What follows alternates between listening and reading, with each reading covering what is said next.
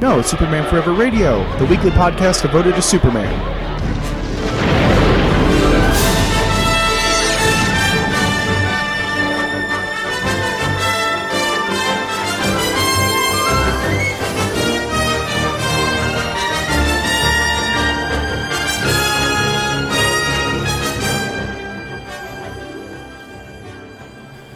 Welcome to episode 26 of Superman Forever Radio. I'm J. David Weter, your mild mannered host and tour guide through all of the Superman comics published following Infinite Crisis. As is the custom on the Thursday episode, it's review time. And this week's episode uh, brings us to Superman comics published with a cover date of July 2007, which includes the extra sized Action Comics at number 850, Superman number 663, and Superman Batman number 35. Before we jump in, I want to remind you all again there will not be a new episode of Superman Forever Radio this Sunday or next Thursday. As per normal, or whatever passes for normal on this show, I'll be taking a break in order to do some work on the site and work a few episodes ahead. That way, scheduling won't be quite as tight. And so we'll the show will be back and we'll pick back up on May 8th, 2011 with something pretty special on the Sunday episode. And then Thursday, May 12th, when we'll pick up with the August 2007 cover date. And don't forget to check out the SFR Daily Planet, bringing you the news from the world of Superman on an almost daily basis. And all episodes will be available at supermanforever.com. For now, let's play a quick podcast promo and then look at Action Comics number 850. Rocketed from the doomed planet Krypton, the baby Kal-El was found and raised by the Kents. Now grown, Clark Kent, as Superman, fights for truth and justice. But years later, a rocket holding his 17 year old cousin, Kara Zor-El, lands on Earth. Now, living in Metropolis, she fights for truth and justice alongside her cousin as Supergirl. Together, they form the Superman family and fight for truth, justice, and the American way.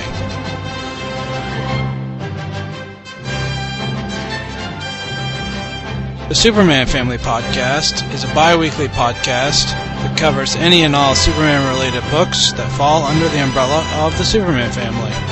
From Power Girl all the way to Crypto the Superdog, as well as all your favorite Superman related news and much, much more. Join me for some Superman family fun only at supermanfamily.com.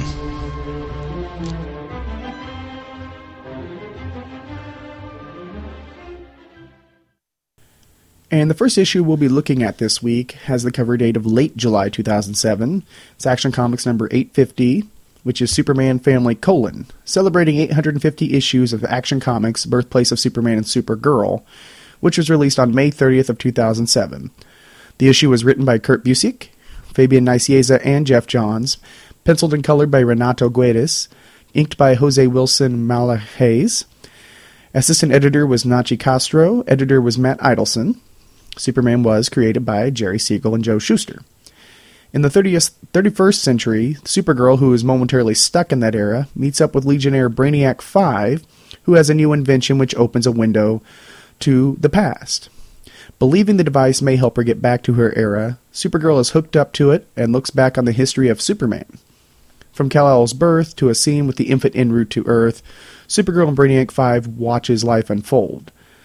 As Super Brainiac 5 calibrates the machine to look at the correct timeline, we see a glimpse at Supermans of past eras from Golden Age to the Byrne era before finding our correct timeline. In Clark's early childhood, Martha Kent's brother Bertram dies, leading Clark to ask his father why she is grieving so heavily. Jonathan explains that Bertram was her last blood relative, and Clark takes it upon himself to explain to Martha that she's now like him with no blood relatives left. After viewing after viewing of Superman saving a space plane, which directly contradicts the debut in Secret Origin, Supergirl tells the Legion not to feel bad for Superman. He's famous. He's a hero. He'll never be lonely again. However, even Supergirl is shocked to see that Clark Kent, new to Metropolis, lives in a lonely, empty apartment, waiting anxiously for a, from a call from his mother. The machine jumps forward, and Superman is trying to stop Myra Berkowitz from experimenting with antimatter, but she, he fails and she is uh, allegedly killed. Afterward, Clark Kent's investigative skills impress Lois Lane, and the two go out to dinner where Clark tells Lois about some of his early travels, but he's forced to back off to protect his secret identity, effectively causing Lois to lose interest in him and reinforcing his loneliness. Another jump in time, and Superman is fighting Amazo alongside the Justice League and is happy to have people around him that he can view as equal. but that viewpoint is kind of changed when the Flash asks Superman for his autograph, thus putting Clark on the pedestal and alienating him even more. However, as we all know, Lois does become interested in Clark, and we see a glimpse of their married life and a very serious talk about the fact that they can't have children. The other another skip to Supergirl's arrival on Earth, Clark telling Batman and Lois in separate conversation uh, pardon me, conversations plural, about how he feels like he's abandoning Kara in some way or being too hard on her by leaving her at Paradise Island to train. But it does feel good to have family again. This catches Kara's attention, and when she sees a battle with Blackstar, the supercharged villain that Myra Berkowitz became, Kara demands to jump into the fray, if only via her mental waves, and Superman and Supergirl are able to defeat Blackstar. After the battle, Superman, actually Kara in his body, burns a message into a wall before they fly Blackstar to prison. The message via Kara in the 31st century reminds Superman that he is so not alone. And on her way back, Kara sees a glimpse of her future with Kryptonians on Earth and her parents still alive, as well as a vision of multiple Brainiacs before returning to the 31st century and bringing the issue to a close. Okay, admittedly, this issue uses the full house method of flashing back to the past, but they do the flashbacks in between the cracks of what we've known and seen before.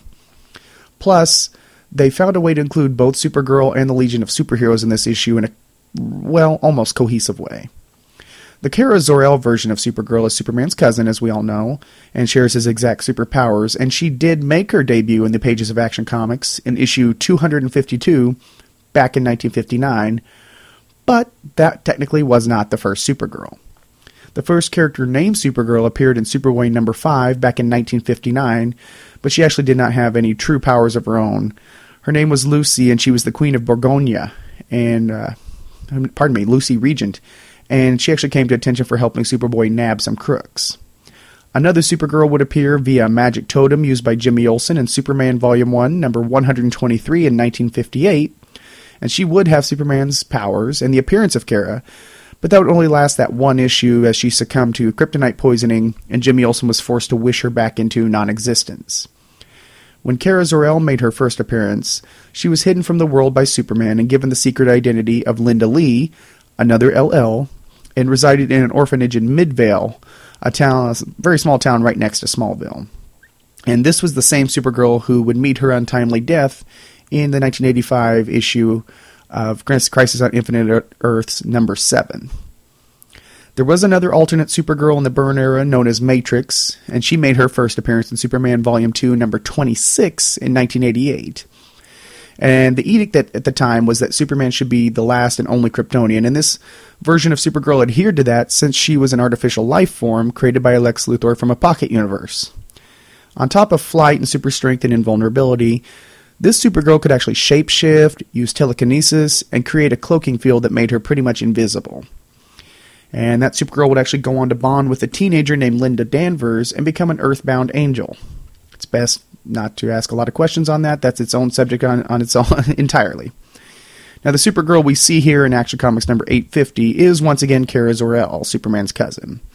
She was sent to Earth as a teenager to care for Kal-El as an infant, but her ship was knocked off course and she arrived on Earth when Superman was already an adult in Superman Batman number 8, an issue that was actually referenced in this story.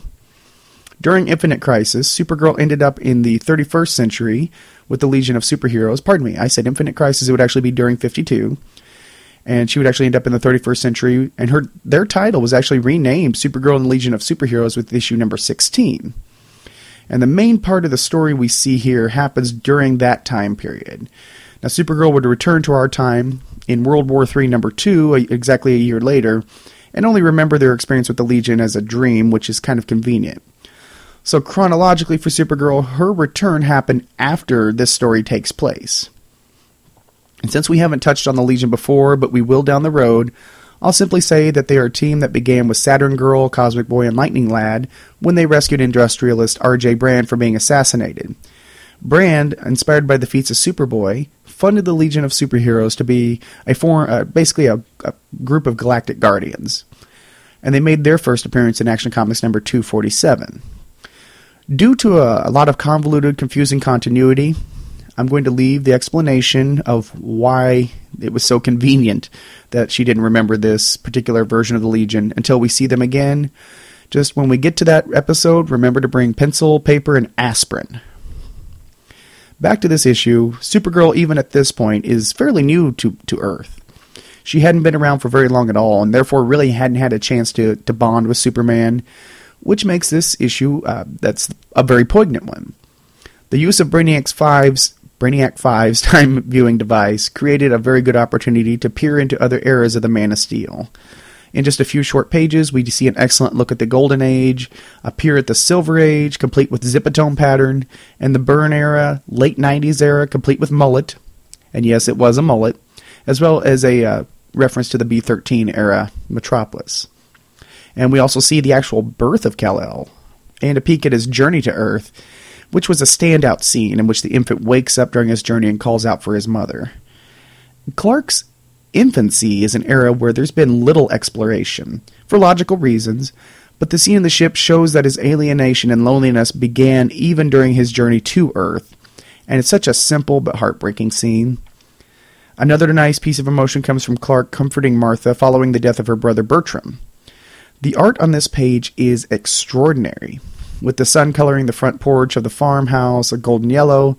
The scene and the art make great synchronization, and just make the reader feel for the characters, which is exactly what should be happening. The main focus of the issue is clearly on Superman's alienation, beginning with the trip to Earth and continuing through a lonely Clark Kent at his apartment, waiting for a call from Martha. The dinner scene, in which Clark almost slips up when talking about his travels and having to essentially push Lois away, reminds us once again of the sacrifice Clark makes for having a secret identity. Then there's the standout scene of Clark grappling with the fact that he and Lois can't have children. It's something that was discussed in the movie Mallrats and Larry Niven's Man of Steel, Woman of Kleenex, but we finally see that conversation and confirm that Clark and Lois both know that they cannot have children. And that actually pushes Clark further into his alienation. For anybody that has dealt with infertility, the look on Clark's face tells the entire story. And we are treated to yet another installment of Clark's brooding in space while looking down on the planet look. We've seen this before many times. It's just pointless filler in this issue.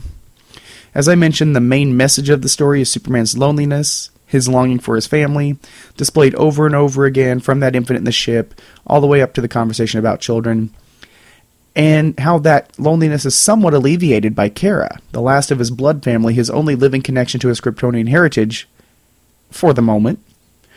While the presentation had truly remarkable moments, the scene, the, the, the whole point seems a little buried.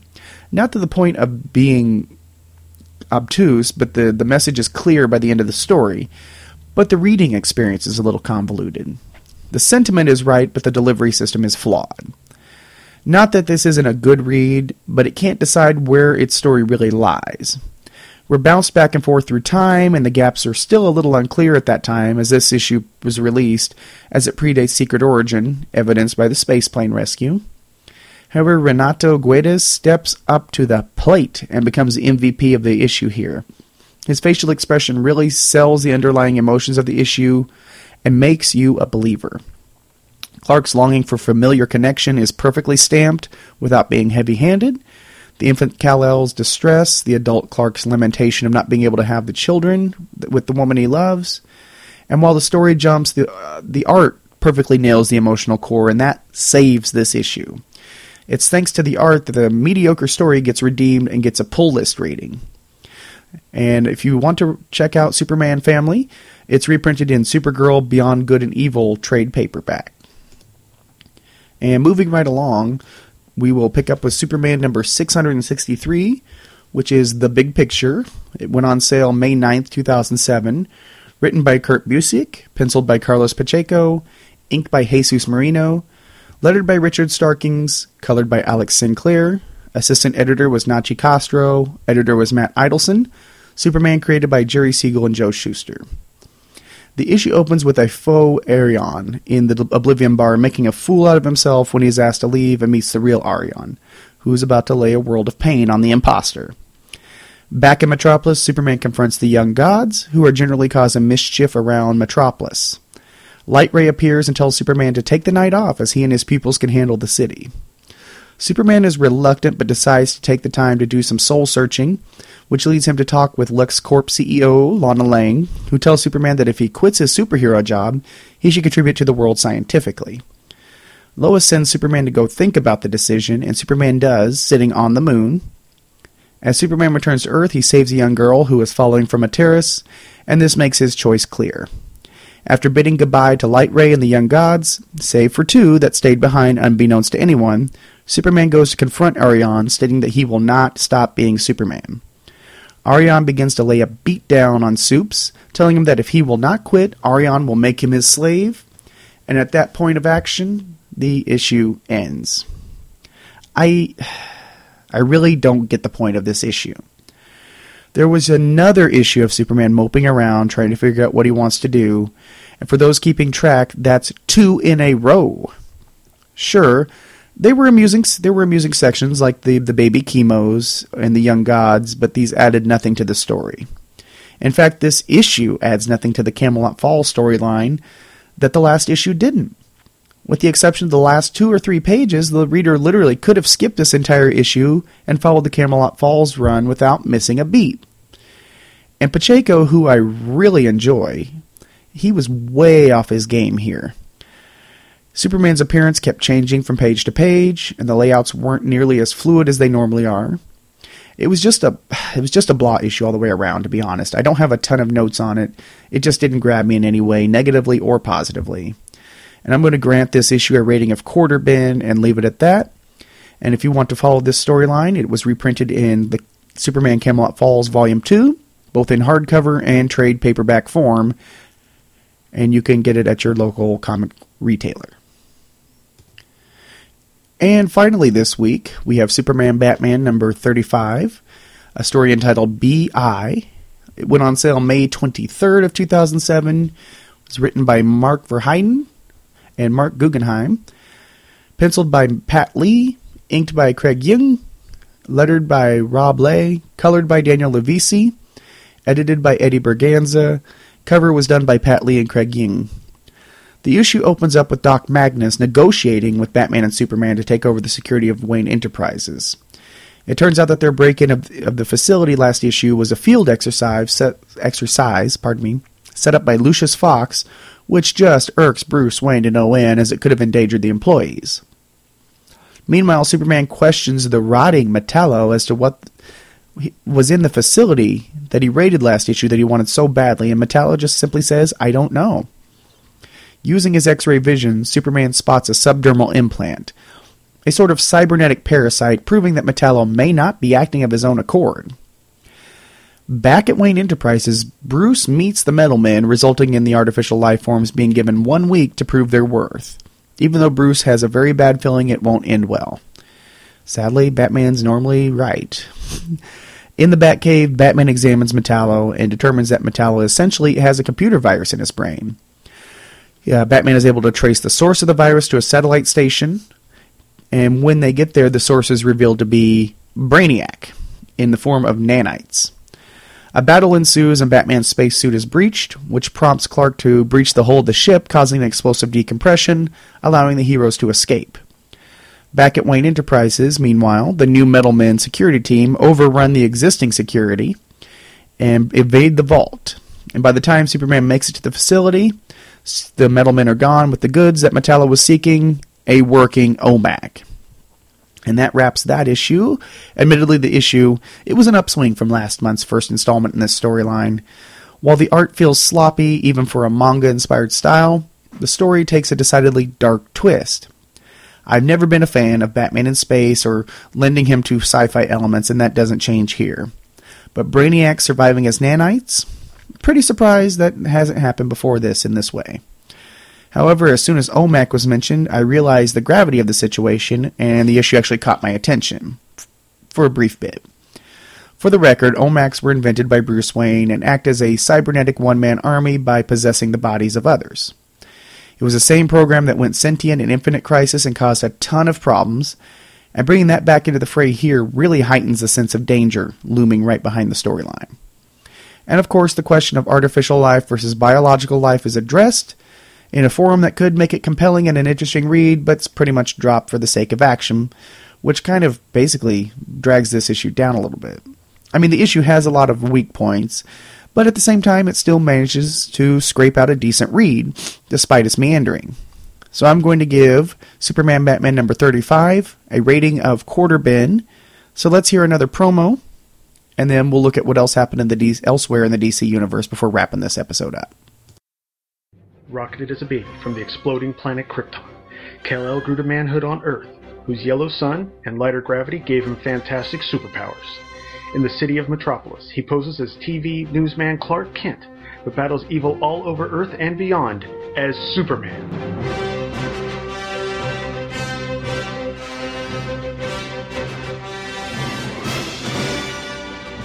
Superman in the Bronze Age is a weekly podcast following the adventures of Superman from 1970 to the Byrne reboot in 1986.